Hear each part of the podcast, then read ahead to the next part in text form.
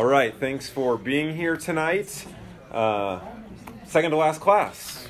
So it's been a, a, fun ride so far. We've still got tonight and one more to go. Um, and these are these are really fun ones. I said last week we kind of hit that pivot point where we lay the foundation, we try and dig really deep and, and lay that well, and then towards the end it gets just way more practical. It's okay, we've we've done our our early digging and we've we've laid that foundation, then we can go from there. Um, I do want to just kind of revisit the syllabus and just kind of walk through, remind you of the paper that's coming up, um, and kind of, again, just re emphasize. I think this class is super important for us to have. That's why I put the work into teaching it, and I think you think it's important because you're here. Um, but we all know we don't want it to stay here. This class needs to push you outside the classroom. Um, and so the, the writing assignment has five questions that we want to answer, all geared towards pushing us out. One, where do I need to repent of thinking of others as the enemy? Talk about that's a massive part of the polarizing world we live in. Number two, who's one person who's not a Christian that I can reach with the gospel? Number three, what is that person's biggest obstacle to believing the gospel? Number four, how will I use the material from this class to engage in respectful yet meaningful dialogue with that person? And number five, how can I assist other Christians in growing to create a less polarizing environment. So if you want to do, you know, I've had people write out their answers and bring it in in that way, and that's fine if you want to do that. If you just want to email me, justin at parkside.org, um, that's fine. Um, but that, that'll be due at the com- conclusion of next week's class. Just get that in as, as quickly as possible. Um, so that what we, we invest in here, these whatever six, eight hours it's been, are not wasted. Right? We can use that and go out um, and seek to honor God and fulfill the Great Commission in that way. Um, also, there's the reading, uh, Who is Jesus? I know you guys are well on your way towards that. We've, we've talked about that at each week. Um, but also selecting one book from the recommended reading to add to your 2019 reading list. I'm going to complete one of these by the end of 2019. Maybe there's multiple, um, but when you turn in your paper, just note on there yes, this is the, um, the book that I plan to read off of the recommended reading in 2019. You're going to want a paper on that too, I bet. I'm not going to ask you for a paper on that, um, but if you want to grab lunch and discuss it, I would. Uh, I, will Oh, sure. I'll, I'll do that. That'd be uh, So you want MLA, APA? Turabian. Okay. Turabian. Yeah, we'll go footnotes and bibliography. No works cited. No endnotes. Single space, Um, double space, uh, pencil, all right. Um, by the way, okay for I know we ran out of syllabi. Does everybody have one? Does anybody need one? Uh, I'll take another one. Take another one? Okay. Yep. And then that kind of is the intro part there. Let's let's quickly review last week so that we can kind of bring that to bear on today's discussion. We talked a lot about contextualization last week. Big word that is actually not that difficult once you start to break it down, but when we say contextualization, what do we mean by that?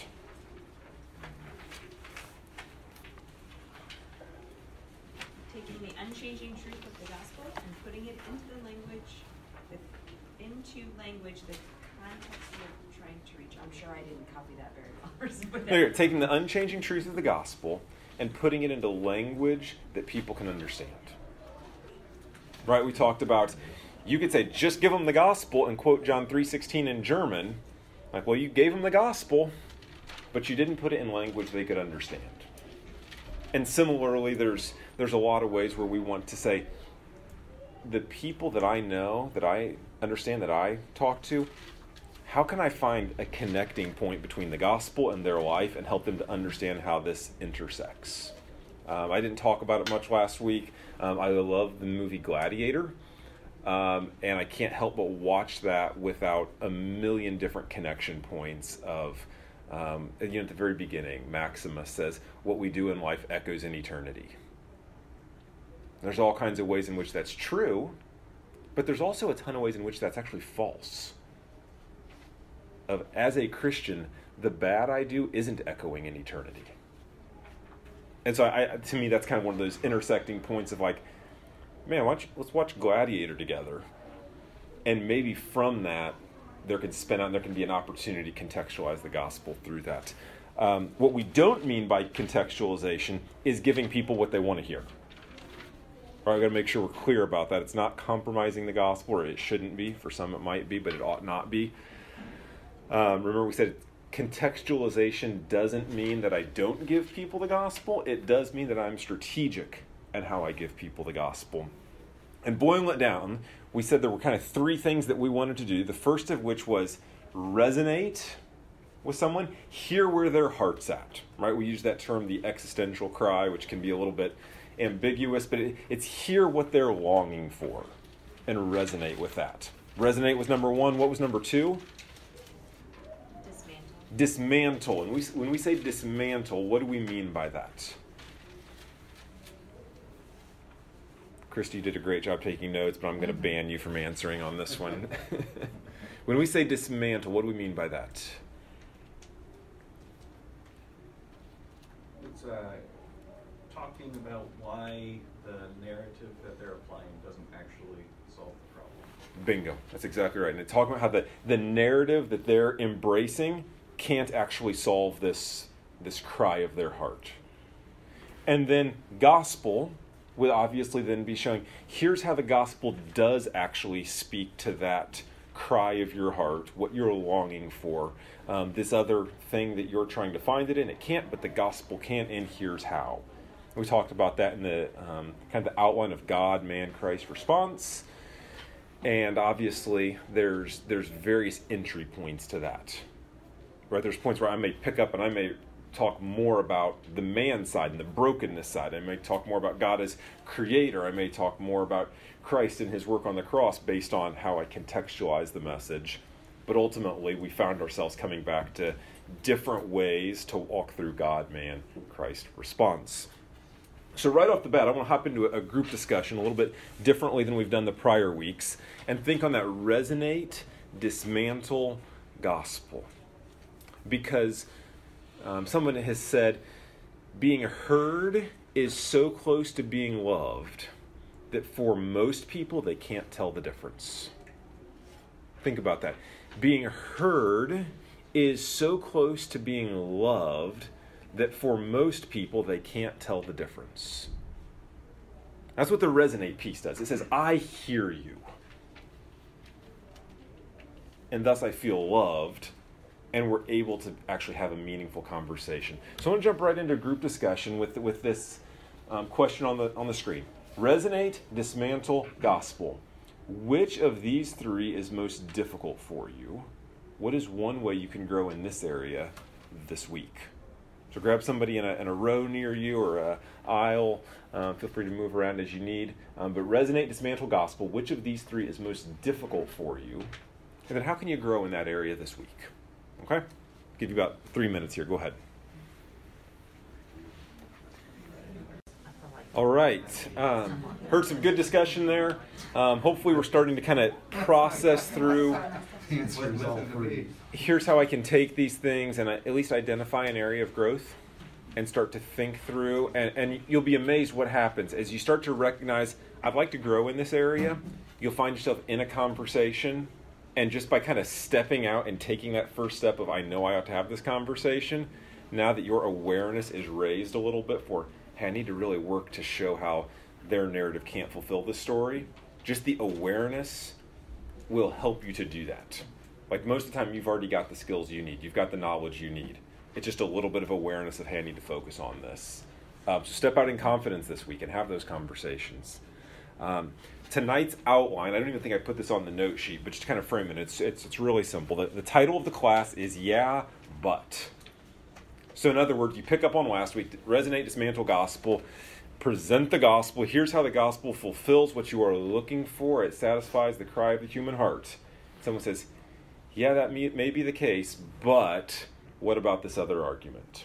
Right? And so, what we're going to do tonight is we're only going to look at two of those um, because if you try and tackle too many, you end up doing nothing at all, right? And I'll give you some resources that can help you do more of a deep dive on different issues that perhaps um, you'd like to investigate.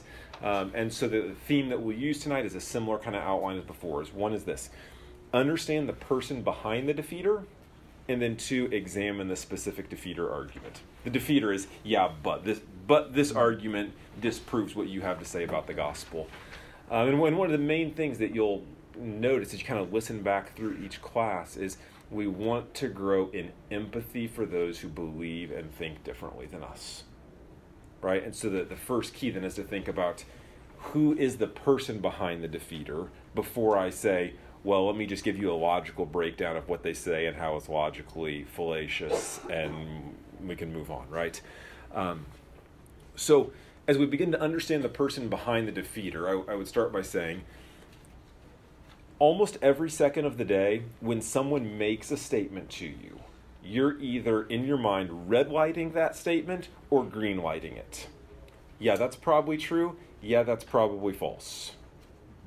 Subconsciously, it just happens all the time, right? Whether you're watching um, some political talking head, whether you're listening to your students or children tell you how their friend or sister or brother got a bloody nose, whether you're listening, like it's, it's a coworker telling you what the boss actually said to them, as they say that, in your mind, kind of red light, yeah, that's that's garbage. That's probably not what happened. Or green light, yep, that seems valid. I bet that's kind of how it went. So let me just give you a couple of examples that help illustrate this.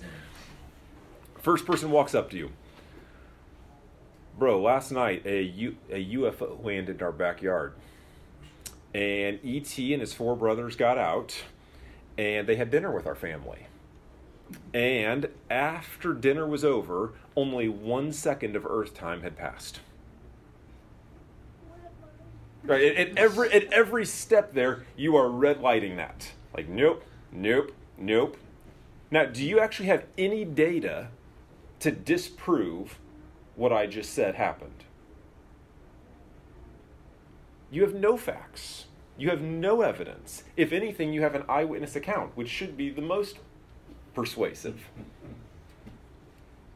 But you're red lighting it. We'll explain why in a second. But then there's a second set of truth claims. Now, now I say this Jesus was born of a virgin. He died, but then came back from the dead to go up into the clouds, and one day we'll come back down out of the clouds. And most of you, when I say that, think, oh, yeah, that's the gospel. Green light, green light. Green... Yeah, that's great. Amen. Praise the Lord, brother. Preach it. and yet, to someone who's maybe not had the same upbringing as you, it sounds just as ludicrous as the whole UFO bit right? And so one of the things that there's there's all kinds of terms that sociologists give to to kind of indicate why do you red light or green light something. Right? Maybe the one that is, is most helpful for me to wrap my mind around is they call them plausibility structures.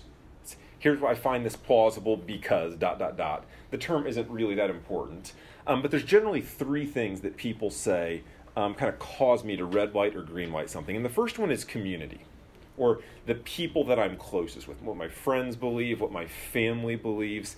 And so, so for example, if you come to church and somebody says this piece about the UFO to you, you're red lighting it. If your dad happens to be a reliable kind of person and he calls you like completely like beside himself, you are not going to believe what just happened. You're automatically going to green light that more than if it's a random person at church but your community has a massive impact on whether you're red lighting or green lighting, who your friends are, what they believe. Another example here, the talk about the transgender revolution that's going on in America right now. Um, most of America hasn't done a second's worth of research on this, right? Facebook doesn't count, okay? Um, it, but their community tells them that they need to be more accepting of trans people and trans ideology. And because the community says that, however they define their community, that could be a flexible term, right? Their, their news pundit community, their local newspaper community, their school district community, the, the nurse, doctor, physician's assistant they know, because these trusted sources near them say, you need to be more accepting, yes, I need to.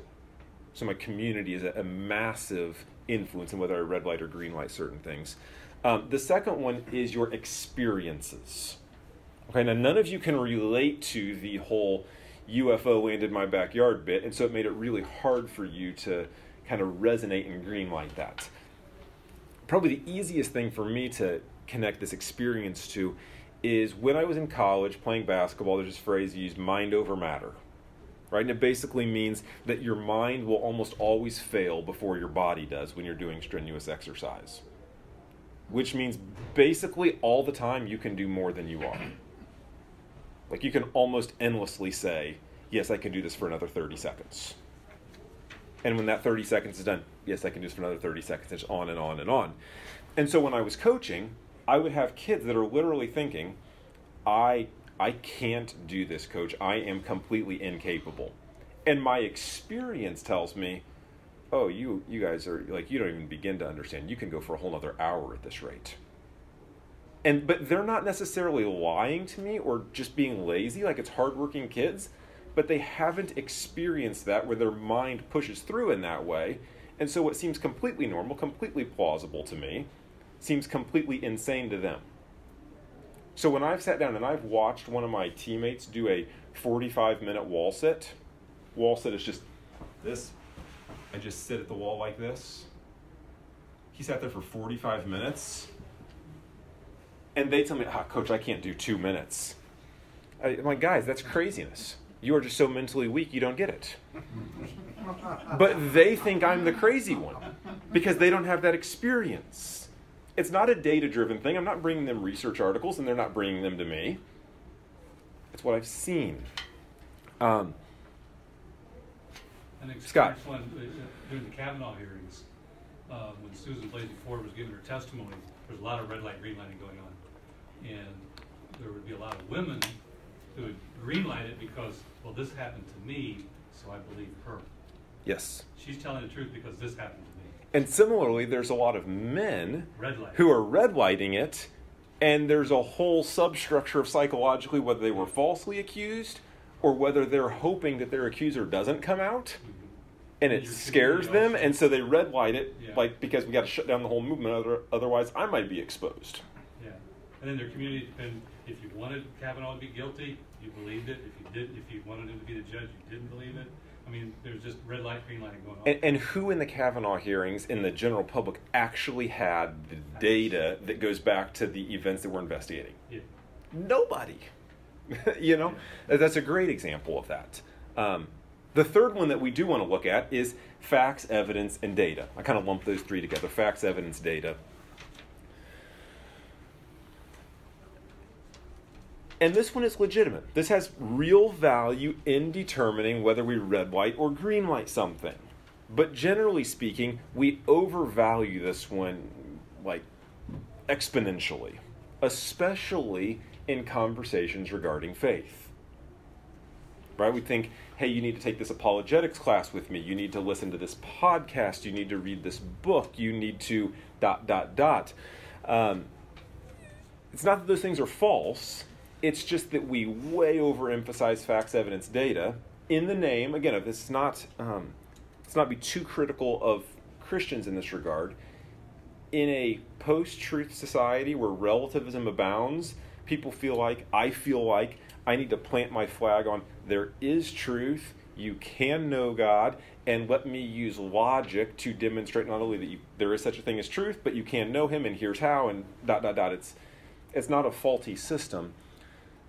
But as we react to relativism, it's caused us to diminish the, the role of community and experience in red lighting and green lighting certain beliefs. That makes sense to us. Um, on the facts, evidence, data piece, and this is exactly what Scott was just saying, we often are, are green lighting facts that we want to be true and red lighting data that we don't want to be true. And there's a whole, there's a, there's a litany of reasons we may or may not want them to be true. Um, and, and it's all subconscious, right? So, from an evangelistic standpoint, from a relational standpoint, from a disciple, discipleship standpoint, we've got to understand if somebody knows nobody there's a Christian, maybe one of the best things I can do at an entry level is just have them start hanging out with some Christians. Not because that's automatically the savior thing and it's, you know, groupthink and bring people in, but it's going to be really difficult for you to, to see this as a viable option if you've never known someone or never known more than one person who believes that way. Um, from an experience standpoint, how exactly would you welcome someone into the experience of how God can change your life? That one is, is more challenging, right?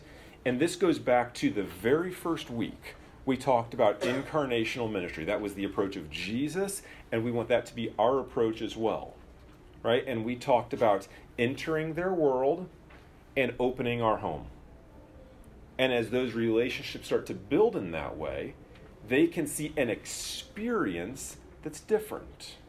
It says, oh, there's a different way forward. I've never seen this before, but that's really intriguing.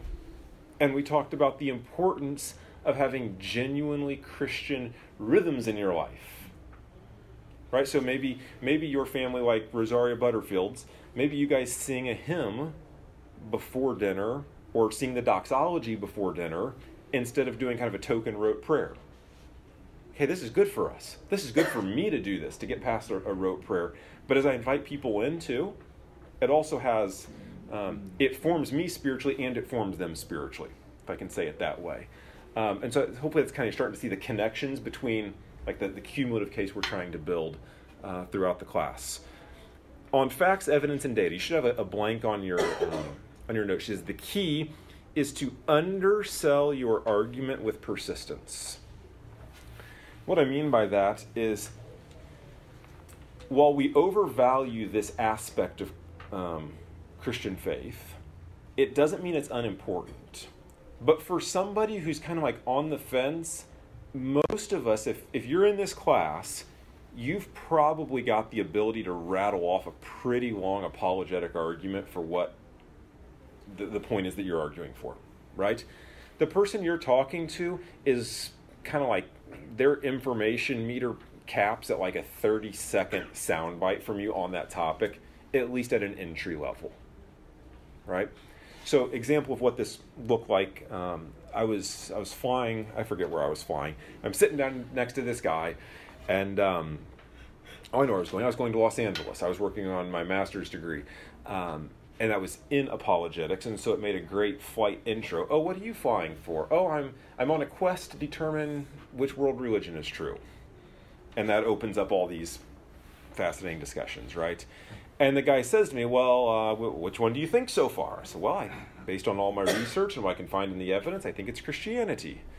And he says, "Well, you know, the Bible is just a made-up fairy tale and been changed all these times." And you know, he, he goes along, and I just now, given I'm in a class on the reliability of Scripture right now, right? I read like eight 400, 500 page books in the last six months.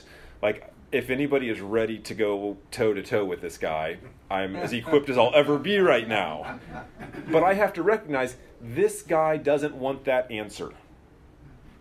So, so I just said, you know, there's actually a ton of evidence that says the exact opposite that the Bible's been faithfully preserved for over 2,000 years. And he immediately goes back to showing me pictures of his grandkids on his phone. And I'm okay with that because I know I can't argue him into Christianity. So we go back and we look at more pictures, and we're on a you know three four hour flight. Forty five minutes later, somehow the Bible comes up. Well, you know, the Bible's just made up fairy tale. Uh, it's been changed through all these different translations through the years. Same response. Well, you know, all the evidence I've been able to uncover, all the research I've done, says the exact opposite. That it's actually been faithfully transmitted, and we have a reliable copy of what was actually the words of Jesus. Leave it there. I'm not giving the whole manuscript, archaeology, fulfilled prophecy. I'm not doing all that just yet. Just going to undersell it. So here's, like, there actually is a different perspective. And this time he comes back and he says, you know, I guess when I say that, I haven't looked at the evidence myself. I've just been repeating what other people have said to me. I said, hey, that's all right because I did that for a long time too, and I had to dig in myself. I'd encourage you. Here's one book that might be helpful if you want to study it. And we left it there and we kept moving on. Now, that's tough because you're on an airplane and it's hard to have a, an extended relationship with somebody. But had that been somebody where I had a long term relationship, underselling my point with persistence. I'm not going to back off from it, but I'm not going to just keep ramping up and, and making it longer, longer, longer, longer. Eventually, I'm giving them the opportunity to safely say, Hey, Justin, you said this, and I'm not sure I've thought through that all the way. I'm curious about what you had to say. Can you tell me why you said that? And then I have their permission to have a longer conversation. I know all along I can't argue them into Christianity, so I'm never going to try to win that game. But um, the analogy that was most helpful for me in that is my goal is not to argue them into Christianity, but to put a pebble in their shoe. And if I undersell my case with persistence, that puts a pebble in their shoe. And every single step they take, they feel that thing pricking their heel. And eventually, you got to do something about the pebble in your shoe. And I can't force them to bring it to me. They can dump it out along the way if they want. But I'm going to trust the Holy Spirit's going to use that and provide an opportunity either for me to take that next step or for them to take that next step. So when we look at the person behind the defeater argument, we have to recognize the importance of community, the importance of experience, and also the importance of evidence, facts, and data, but to not overvalue the last one too much. That makes sense. Um, yeah, Rob. So when you think about having a biblical worldview, would you say that's swept into the community? Because some people would have a non-biblical worldview, some people a biblical worldview, and they use that to interpret the facts, evidence, and data. Right, so they have, so if we have, so for example, some people would say that, um, you know, when you look at, um, coal, when you look at some fossils, you would have carbon fourteen in there. Yep. So if you have a biblical worldview, you'd say, well, that's evidence of a younger earth, whereas a person who does not have a biblical view would say, well, that's evidence of contamination. Yes. So you have, you have, the, the evidence would be carbon fourteen is in the sample. And so one would have a rescue device that would say, well, it's a sampling error, one would have a rescue device that would say it's biblical. Yep. So how would you, where would you classify? Yeah, that? exactly. Um, I was just probably a combination of both. Probably more in the um, in the community, as you said, but also it's experiential. Because if you've sat, if I've sat through your class on archaeology, all of a sudden that's not just my community that you're my friend. That becomes my experience that I've discussed and I've looked at you know whatever artifacts you've brought to the table whatever graphs you've put up there and i've i'm experiencing data in a kind of a, a live streaming way if you will. Um, and so it, it kind of coalesces both of those together. Um, yeah. Yeah for sure. Um, and but that, get, that gets again to the kind of the point that, that scott was making is everybody's got their facts and, and I look at those facts through such a grid, and we come to it when it's like, man, why can't you just accept my facts? And there's so much more that goes into my beliefs and the commitments that I make in my faith. Even as Pastor Chris was saying this morning, everybody's got faith.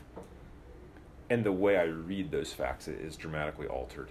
Um, so, question I want to give to you guys to discuss as a group is this Where have you seen community or experience shape your beliefs more than facts, data, and evidence? Because I think recognize this happens to me. It's not just somebody out there that is impacted in this way is significant for us. Um, and we don't have to go small groups on this one. Let's let's go large group. Where have you seen community or experience shape your beliefs more than facts, data, and evidence?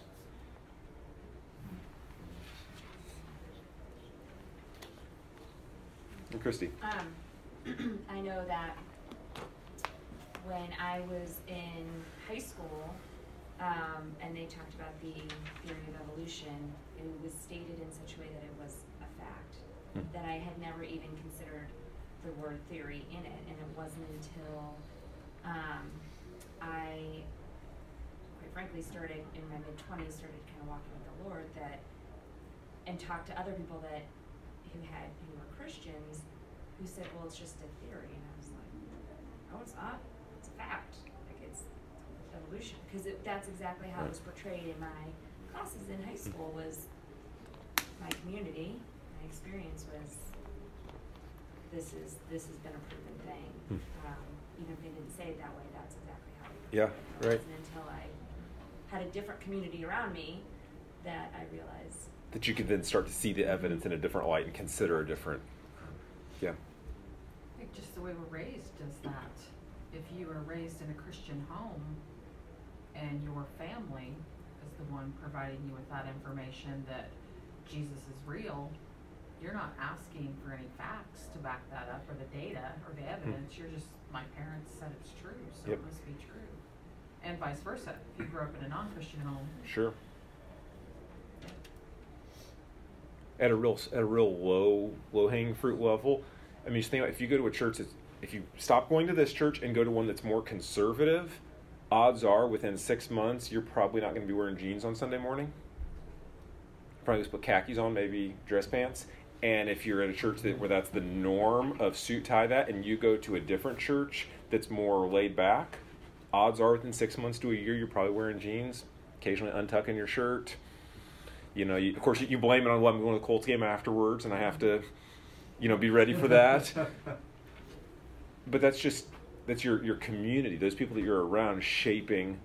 Oh, this seems acceptable now. Really, I mean, that's not nearly as significant as the examples you guys cited, but it, you see that playing out all the time.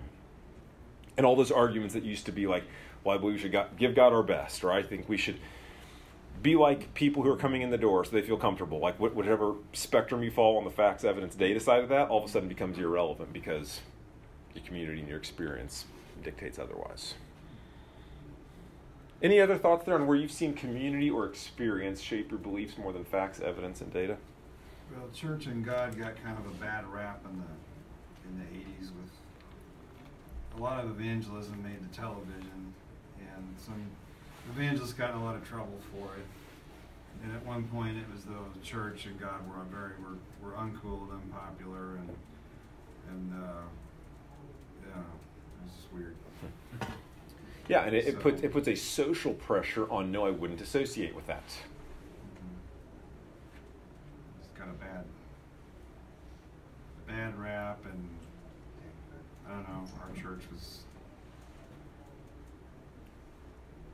kind of hard to put words. But Yeah. our- the church, churches a while back, I feel like are different than they are. I think they're better than now than what they were Hmm. 30 years ago. That's what I was surrounded by. Yeah. I think the churches nowadays are becoming a little bit more facts, data, evidence focused than just everybody make make something and bring it to church or you know smile and say hello and wear a suit and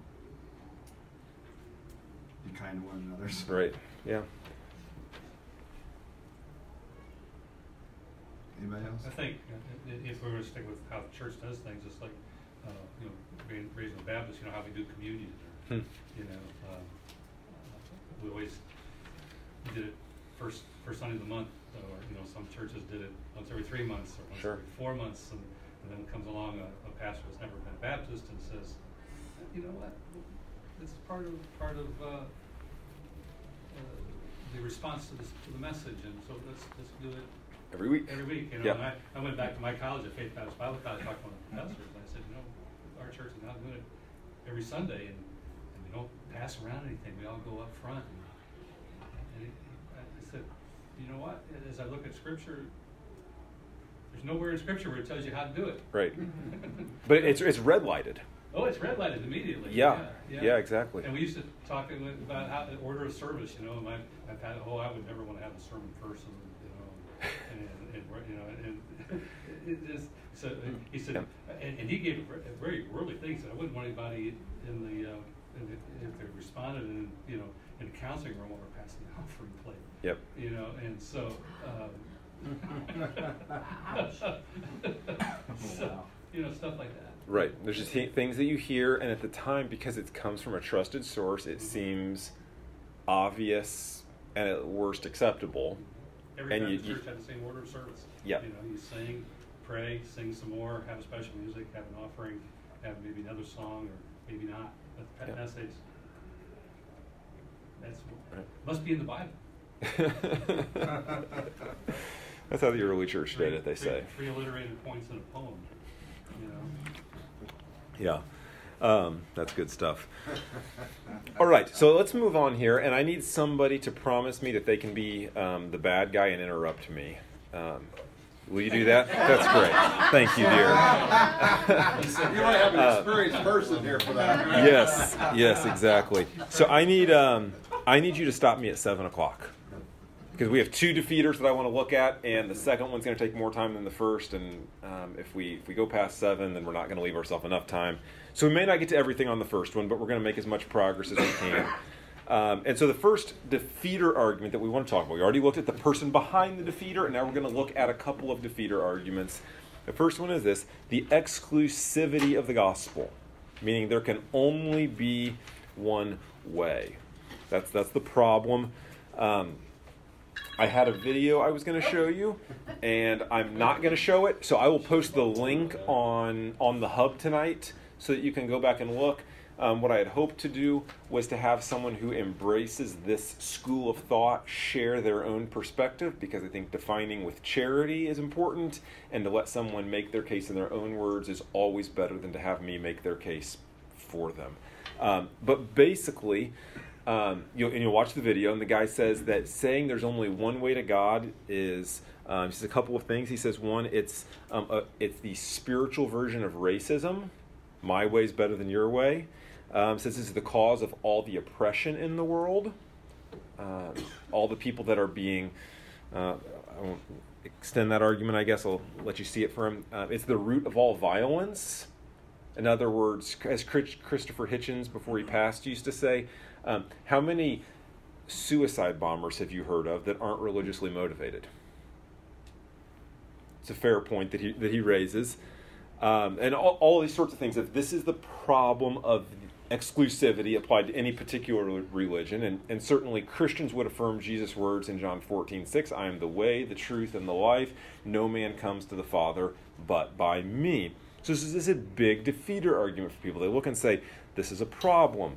Um, and so there's there's a couple of um, different premises, different forms of the argument that undergird this kind of umbrella of the problem of ex- exclusivity. And these are the ones that are listed in your notes. And so I just want to talk through a couple of them um, and, and look at how we respond um, to, to each of them.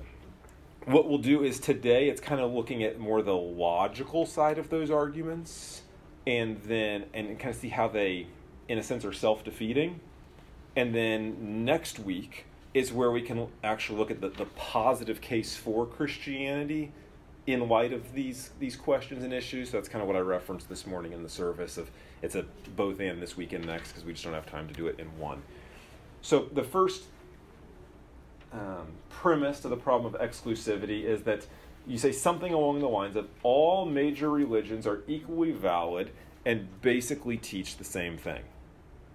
All majors are, ba- are equally valid and basically they teach the same thing, what many will say. In response, there, I would simply take us right back to our what is the gospel? Four words God, man, Christ response. Think of the questions that are being asked by those and just ask someone those questions. Okay? Who is God? Buddhist doesn't believe in a personal God, perhaps in no God. There's various schools of Buddhism. There's atheistic and there's non-atheistic, um, but certainly not a personal God, right? Islam doesn't believe that Jesus is God, and they do believe that Allah cannot be known. He's so transcendent, so far above and beyond us that he can't be known. His will can't be known. Um, you know, entrance to heaven cannot be known. There's all sorts of aspects there. Christianity believes in a God who holds people accountable and can't be reduced merely to love. You have different schools of Christianity within. There's all these things you can look at. Say, these are not just different veins. These are totally different and diametrically opposed ideas. Right? So you, you kind of walk through that way. And, and what someone is basically suggesting here is doctrine isn't that important. What you, theology proper, we would say, what do you believe about God? It's not that important. And yet, what's the doctrine they're pushing? Doctrine isn't important, is their core doctrine. That's a non negotiable. Right? And so, in that way, it's I'm asserting my own doctrine. What's my doctrine? I say Jesus is the only way. That's the Christian doctrine that is important to me. Well, this other person's doctrine is doctrine doesn't matter. And that's also non negotiable. And if I violate their non negotiable, then I'm no longer on the straight and narrow. Right? So ultimately, this position ends up being exclusive in its own way. It's just kind of a, an inverted backwards sort of way, if that makes sense. The second premise that we often hear is that each religion sees part of the spiritual truth, but none can see the whole truth. Each can see part of the spiritual truth, none can see the whole truth.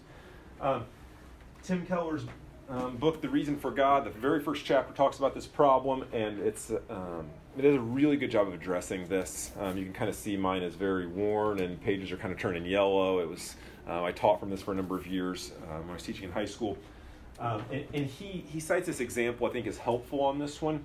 You imagine, and this is kind of how the um, those who claim this statement, each religion sees, sees part of the spiritual truth, but none can see the whole truth often will tell an example of people who come to an elephant.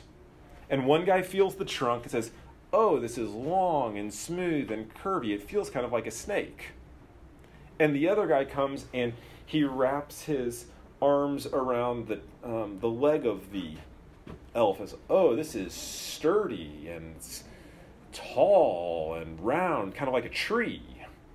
And the other one walks up and feels the side of the elephant. And says, Oh, this is smooth and you know I forget what the exact aspect is. Nobody thinks it's an elephant because they're blind men. They see part of the spiritual truth but not the whole truth. And so what you're saying is well what we actually need is all of you are partially right. But you need a zoomed out perspective. And if you could have the zoomed out perspective, then you would see how the parts relate to the whole, and you're all partly right. It's kind of how the objection goes, right? But what the objection assumes is that while everybody feeling around on the elephant is blind and can only see part of it, the objector, me, I'm the person with perfect vision and perfect perspective, and I can step back and say, oh, look, all of you guys are just seeing parts, but I see the whole. And I'm certain that I see the whole and no one else sees the whole. And it ends up being self defeating in that way. If that does that make sense, or is that starting to get a little, little too abstract there? So we see the whole truth. As Christians, we see the whole truth. Right. That, that Yeah. each religion claims they see the whole truth, and their way is the only way. Well, the other, yeah, I mean, I agree with that because I've had other people from other religions tell me things, and it didn't really quite. At the end of the conversation, go, okay, well, where's the love here? Where's the? We're not really close. What you said sounds really good. It makes sense. It's kind of obvious, but you know, but where's the love? Where's the the closure of the loop here, so to speak? Correct. So I can definitely, me personally, I can definitely relate to. It. Makes sense. Yes. So in, in essence, the uh, person is saying, you can't see the whole, but I can see the whole. And then the question is, well, why should I trust that you're the only person who can see the whole, but nobody else that's got any kind of religious perspective? What? How can you prove that you're the only person that sees the whole, but no one else does? So in that sense, the, the, it it boomerangs on itself. Um, the next premise: religious belief is too culturally and historically conditioned to be truth. Too culturally and historically conditioned to be truth. Um, let me just read a section from Keller's book here that will keep us from going too long, and I think it um, it makes the point well. Um, so he says, people often say, if you were born in Morocco, you wouldn't be a Christian, but rather a Muslim. In other words, you grew up in a kind of a Judeo Christian box, and therefore you embrace Judeo Christian values. You say that Christ is the only way, but had you been born somewhere else, you would be culturally and historically conditioned to believe otherwise. And, and Keller responds, says, Well, suppose we concede that if I had been born of Muslim parents in Morocco rather than Christian parents in Michigan, my beliefs would have been quite different. So let's, let's grant that. Say, okay, you're right. Let's, let's play along. But the same thing would go for the pluralist. If the pluralist had been born in Morocco, he probably wouldn't be a pluralist. Does it follow that his pluralist beliefs are produced in him by an unreliable belief producing process? In other words, it says you're a Christian, and the, the process by which you became a Christian was unreliable beliefs. It was just cultural conditioning. Mm-hmm. Well, for the person who's more of a skeptic, can they then exempt themselves from that very statement and say, oh no, my process was completely reliable. I was not culturally conditioned. I was not historically conditioned. On what basis can they say that? He goes on, you can't say all claims about religions are historically conditioned except the one I'm making right now. If you insist that no one can determine which beliefs are right and wrong, why should we believe what you're saying? The reality, and here's kind of think the crucial part that, that speaks to the whole of the exclusivity objection. The reality is that we all make truth claims of some sort, and it's very hard to weigh them responsibly, but we have no alternative but to do so. To work at it, to try and set aside my confirmation bias, to try and think about what are beliefs that I red light? Is there a way I can think about those in a reasonable way? And can I investigate that? What if, what if the Muslim guy is right? Can I try and enter his world and think through that? Because I'm asking him to do that for me as well. Mm-hmm. And it's, it's incredibly hard to do that. But we have no other choice except to give it our best effort, right? The last premise is this it's arrogant to insist your religion is right and to convert others to it. It's arrogant to insist your religion is right and to try to convert others to it. It assumes I'm right, you're wrong, I'm going to heaven, you're going to hell, I'm superior, you're inferior. We could go on. But again, the question would be to pose to that individual Are you hoping that I will stop trying to convert others? Well, yes. That's what I'd like you to do. Okay? Then the next question Aren't you trying to convert me to your non conversionism? You see, all of these end up boomeranging on themselves in different ways. We call these self defeating arguments. Um, and the, the thing that I, I, will say I appreciate about the video I'll post is the guy actually acknowledges that there's significant potential for this kind of boomerang effect. Um, and it's it's a bit abstract to think on them. I know it's kind of like mind bending. Like Justin, you're really going to do this to it? You know, seven o'clock on a Sunday night. Like, well, you take the take the hand you're dealt and you do your best, right? Um, at, at, the end of the day, I, I heard Ravi Zacharias talk about this in a different way. He said he sat down with a guy who had, and this is kind of more of an Eastern kind of thought in a lot of ways. It's kind of making new light um, in the United States of Christians want to embrace, or Western thought probably is, is more appropriate to say, an either or kind of logic. Either Christianity or Buddhism, either Islam or atheism. And what this objection wants to get is, is, is a form of logic that's not either or, but both and. Why not both Christianity and Buddhism? Why not both Islam and atheism? right? And so what, what Ravi Zacharias said, I thought this was brilliant. He said he was discussing with a guy along these lines, and they were, um, I think he was said like in a, a coffee shop in France or something.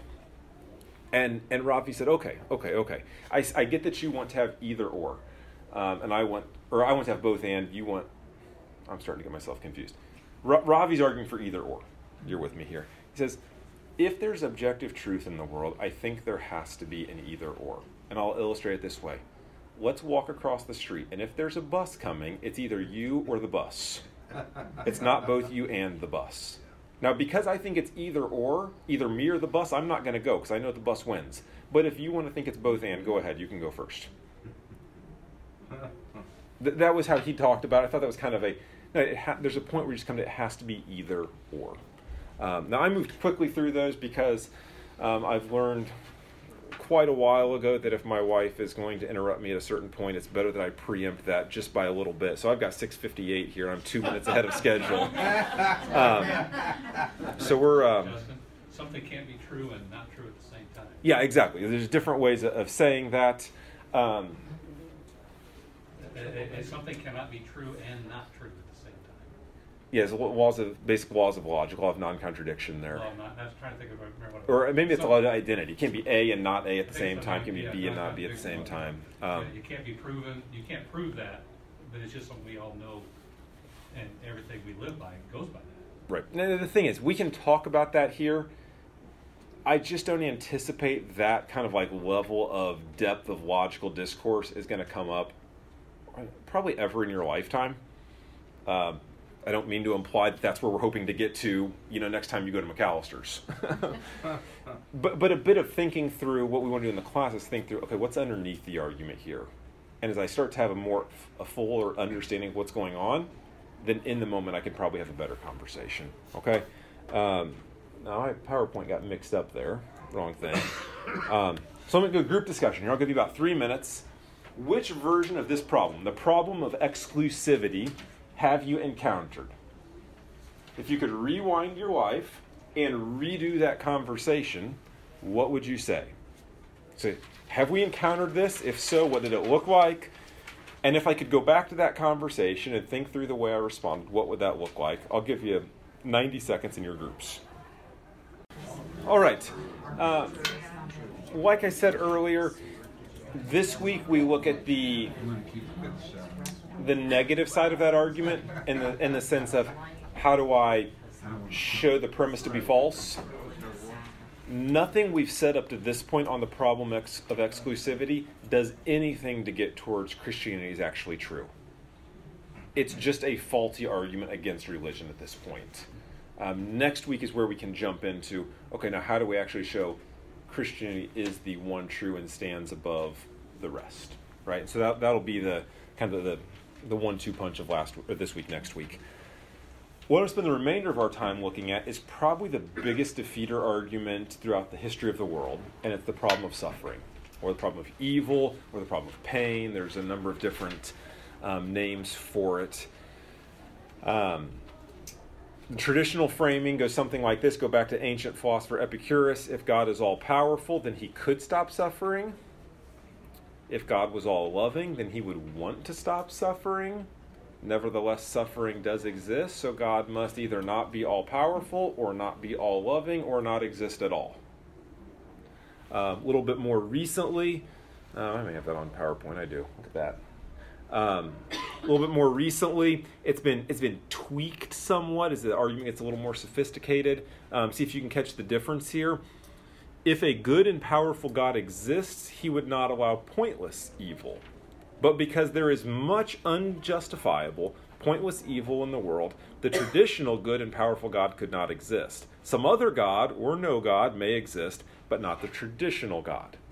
So you see recently the kind of incorporation of the pointless aspect of the evil. Like may, maybe there is a necessary aspect of some evil, but certainly, you know, so, okay, so maybe maybe the, the objector says humans have a degree of freedom, and because of that, you have to allow them to make bad choices. I get that, but what about tsunamis that wipe out hundreds of thousands of innocent people, children? Okay, God, what about th- that's the pointless, unjustifiable evil? And so it's a little bit more nuanced, but at the core, at least in a philosophical sense, it's pretty close to the same.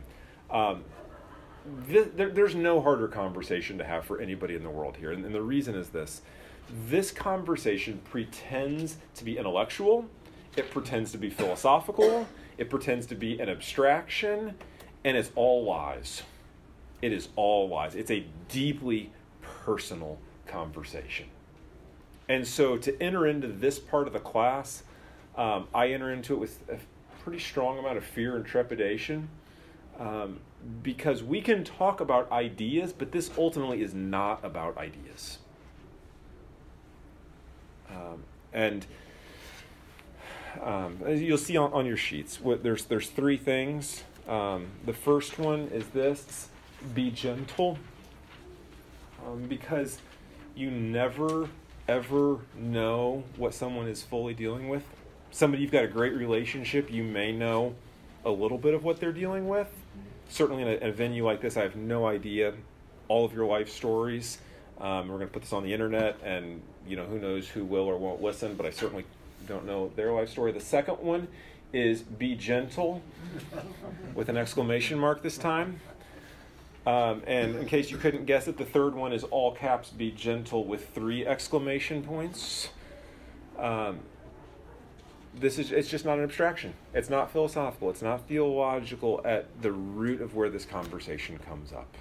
Um, and, and, so, what I'm going to uh, resist doing, uh, I'm, I'm pretty pretty adamant about this, is I I could frame in this conversation by describing some horrific event, and then say, "Isn't God on the hook for that?" And it feels gripping in the classroom. It's like, "Oh my word."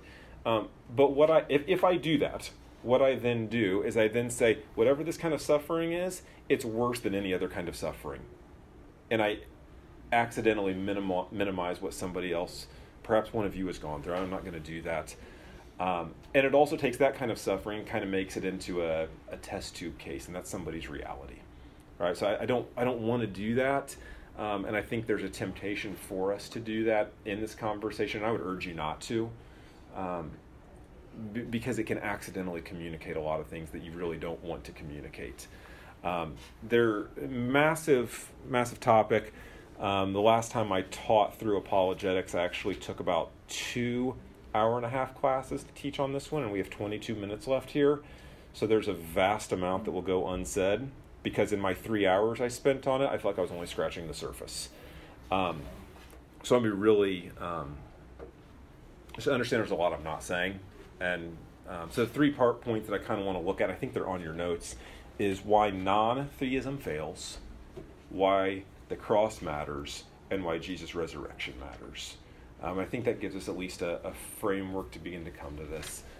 Um, the first one is um, noticeably a little bit more intellectual, and the other two, I think, can speak hope to my life and I think hope to your life. Before I get into them, I will um, talk about a couple of books Reason for God, I've already mentioned. There's one chapter in here that's really good. Um, I kind of use Keller's outline in this. Um, I'll say the drawback is this is fairly intellectual in how he talks about it. Um, that's that's just the level at which he chooses to engage. So that leave that there. Evangelism in a Skeptical World, I talked about last week by Sam Chan. Um, I think he does a really good job, especially on the whole like plausibility structures idea there were some I, would read that from a lot of different authors. The way he talked about what forms my beliefs, um, I thought was really helpful, um, and so you may want to check that out. And then the third one that is most um, most relevant to this conversation is Tim Keller's book, Walking with God Through Pain and Suffering. And the reason that I bring this up as opposed to that one is if, if you just want a 20 page snapshot, grab Reason for God. It's a great little intro, like, oh, there's here's some ways to talk about this. This book is split into three different um, know, sections, per se. And the first section is how the problem of evil is dealt with by all different worldviews, and essentially tries to show no other worldview has the resources to deal with this problem. They all fail. And then the second one, second section, you know, 100, 150 pages, is dealing with here's how Christianity does have the resources to deal with this. Both of which still being very theological, very um, intellectual. And then the third section is when you're in the middle of the storm and stuff is hitting the fan, how do you walk with God? And that's not what anything in the first 200 pages talks about. And he actually says in the intro if you're in that storm right now, don't read the first two sections. It will sound cold and heartless and unhelpful. Don't go there. Um, so maybe you're in that spot, or maybe you know somebody who is. I would really recommend grabbing this um, and just skip to the third section. Like, I can be a better friend to you by reading this. This may help me know God and walk with Him better at this time by seeing, he walks through some Psalms, um, through Job's life a little bit. Um, and so the, the, structure there, I think, is really helpful and makes it worth mentioning. Um, but why non-theism fails? Okay, I'm going to use the whiteboard a little bit here because it, it, helps me to, to draw up a map a little bit. And so that the argument basically goes something like the world ought not be this way. Whatever circumstance we're talking about, it shouldn't be this way. Right? That, that's, that's where we start.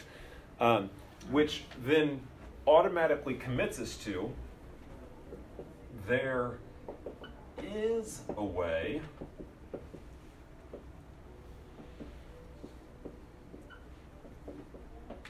the world should be. If this is how it isn't, then there has to be some way that it is or ought, ought to be. Right? We might call this objective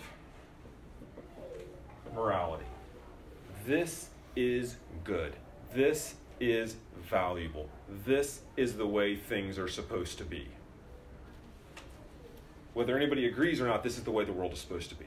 Right? The next point, and th- this is the one where I assume like so much here. Um, and I'm going to post an article on the hub that I, I wrote that kind of argues this out. I we don't have time to talk about it tonight, um, but it's this: objective morality can only come from God.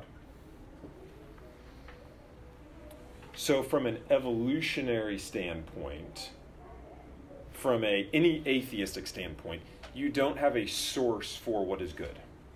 This is I'm not going to try. It's kind of complex. Um, if you're really interested, check out. Objective morality can only come from God. Um, he's the only source for what is actually good in the world. And so then the, the conclusion we come to then is on the basis of suffering, there actually must be a God. Because suffering says there actually is an objective morality. There must be a way that things are supposed to be. And the only source where that could come from is a God. Now, this doesn't get us the God of Christianity, of course, right? Allah could be that God. A Buddhist understanding of God could theoretically be that God. But this is why non theism fails. Um, a different way of saying this is evolutionary biology requires death and destruction to move the world forward towards progress. It's natural and good for the weaker to be consumed by the stronger. That sur- survival of the fittest is actually a good thing. That's how humanity moves forward. So the whole world moves forward. Right? So, in that sense, any kind of imperialism, if we're cutting off the weaker race, would be a good thing. That's how the world you strengthen the gene pool. Right? And, and so that's that's kind of the, the flow of again, that's a, a different way of saying why non-theism fails. Um, there's some great C.S. Lewis quotes on this, and I'm just not going to go to them because um, I want to get to the later part. This poem, though, I do find incredibly helpful. It, it, it, it artfully states what I've been trying to communicate to you. It says this If chance be the father of all flesh, disaster is his rainbow in the sky. And when you hear state of emergency, sniper kills 10, troops on rampage, whites go looting, bomb blasts school, it is but the sound of man worshiping his maker. That's pretty powerful. If chance be the father of all flesh, disaster is his rainbow in the sky. That death and destruction is the way forward if chance is the father of all flesh. This is why non theism fails. Let me move us then. Oops. Let's close that. I don't need that anymore. Um, that's why non theism fails. What does Christianity have to say to it? Two things why the cross matters, why Jesus' resurrection matters. When I, when I say non theism fails, it means there must be a God. There must be a God.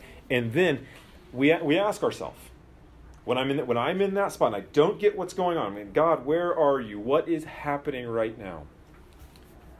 Do you care? And are you in control? And is there a reason for this? The cross says that God cares. The cross says that whatever you may be going through right now, I can promise you there's one thing that's false about it. And the falsehood is that God doesn't care. That's a false statement. And how do I know that God doesn't care is a false statement? Because God Himself took His only Son and sent Him to earth to die a horrible death that even if you've seen Mel Gibson's Passion of the Christ, you can't begin to comprehend for you. To relate to you, to become Hebrews 2 and Hebrews 4 would say, to become like you in every way, to understand experientially what you're going. Not for him to intellectually say, oh, yes, I know what it's like for things to get tough. I can, I can give you a whole dissertation. No, to actually go through it. And to go through worse than anything that anyone would ever experience, so that all people and all times can know there's someone who knows. That's why the cross matters. It proves to us that God cares and that He loves us and that He's with us in that. It doesn't explain why. Doesn't give us all those answers, and we want to know them. But it does tell us that He cares and that He loves us. And that's pretty powerful. Why does the resurrection matter? Well, remember we said why non theism fails. If non theism fails, then there must be a God. And if there is a God, then what sort of God is he? And does he care? And is he actually in control? That's what we want to know. And Jesus' resurrection tells us he is in control. Jesus' resurrection tells us that what I see in front of me right now is not all that there is. And while I can't see anything else right now, and I can't even if you've been in this spot, you're going to know what I'm saying by this. It's not only that I can't see anything else right now, but I can't even begin to conceive of seeing anything else right now. And yet, Jesus' resurrection says there is something else. And your tears and your pain are not wasted. Ken Rudolph said, I love this. God never wastes the tears of his saints. God never wastes the tears of his saints. And so, while it's comforting to know that God is with you and God is for you and God cares and he loves you, I think that's actually insufficient to get us through our suffering. In other words, the cross by itself, apart from the resurrection, is not enough. Because you can, you can know someone's going through something terrible and you can be there and stand next to them. And I remember sitting next to people in the hospital, and it's just like I just sit there and I say nothing. And I put my arm around, I give them a hug, and we cry, and we're there for maybe days at a time. And yet it only does so much. And we both know that. They know I can't do anything more, and I know I can't do anything more. It's frustrating for us. There's somebody there. But Jesus' resurrection says it's not wasted. In fact, not only is it not wasted, but it's producing something amazing. This is actually, as uh, if you're a Lord of the Rings fan, Sam Gamgee, is everything sad coming untrue? The resurrection of Jesus says, yes, everything sad, all this suffering is going to come untrue, and we're actually going to have something greater in eternity because of this. And of course, we can't see it right now. Of course, we can't. But by faith, we can see that it will happen. I'm going to explain to you next week why, why, why you can have faith in that.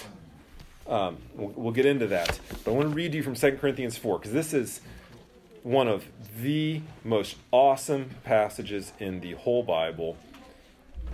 If you've got a Bible, whether physical or digital, I would encourage you to, to look at this because you just see this theology of the resurrection made so explicit and so clear. Um, I get I get goosebumps when I when I read this passage. What is it again? Second Corinthians chapter four.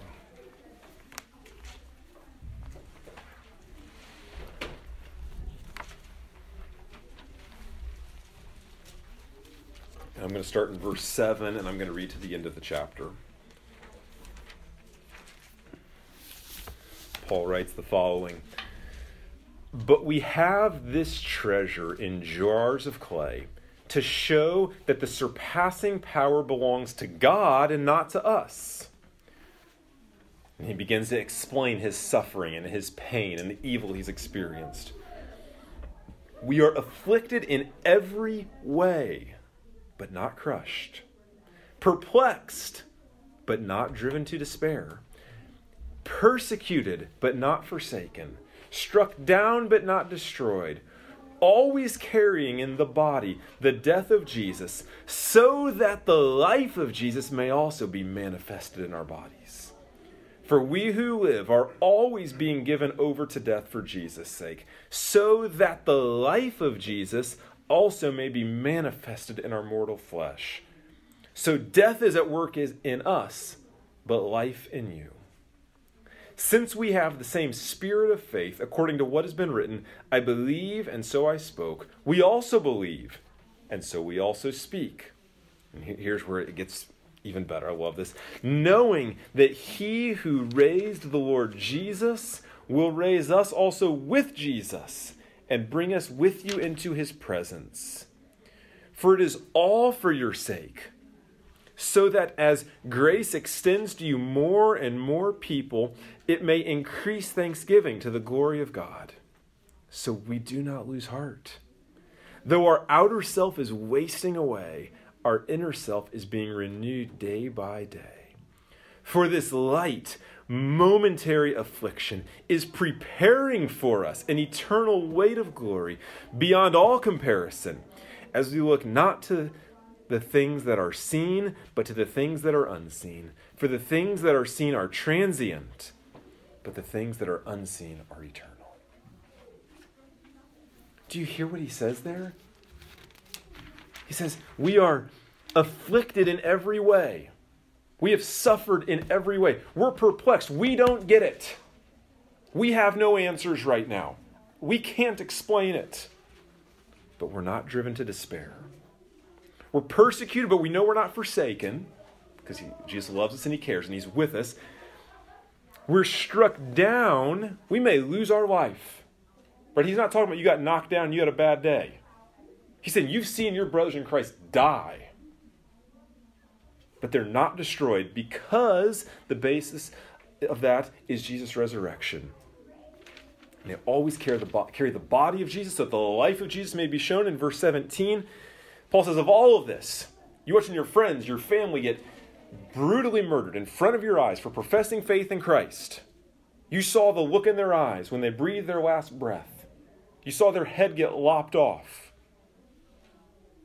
You'll never forget that image. He says to them, For this light momentary affliction, is preparing for us an eternal weight of glory beyond all comparison. It's doing something. It's not meaningless. It's not wasted. It's not just floating out there and get your way through. And if you knew Jesus would love you, it would be enough to get you through. It says there's a purpose. And one day you'll see it. And that's an amazing, amazing truth for us to cling to. This passage speaks immense, immense hope into my soul. I hope it does into yours as well. And I understand if you're talking to a Christian, uh, someone who's not a Christian, this is, is not compelling right now. That, that's okay. You can read a book and get the intellectual part later. They can give you this real easy. Um, non-theism fails. Can't it can't hold up its own weight. Everybody's got to deal with the suffering in the world. It's it's everywhere, right? You don't got to look hard to see it in your life and your friends' lives, lives. But at the end of the day, because of who Jesus is and what Jesus did, you know God still loves me and this. He hasn't forgotten. It's not an accident. He's not saying, oops, I wasn't supposed to let that happen to Justin. He's for me and fighting with me. And not only is it not an accident, but it's actually it's actually being used for something amazing for my good We'll be undone one day. And I'm going to see beyond all comparison whoa, God, look what you were up to. May that day be soon. Let me close in prayer. Jesus, we want to see you. We want to see and know what you're doing. Help us to walk today with the eyes of faith, not by sight. Help us to look to the things that are seen, or not to the things that are seen, but to the things that are unseen. For the things that are seen are transient, but the things that are unseen are eternal. Help us to focus on the eternal God. And as we stumble through life and we try to find ways to honor you and to love you and to serve you, give us the grace to see with the eyes of faith what it looks like to love you, our God, with all of our heart, soul, mind, and strength. We pray these things in Jesus' name. Amen.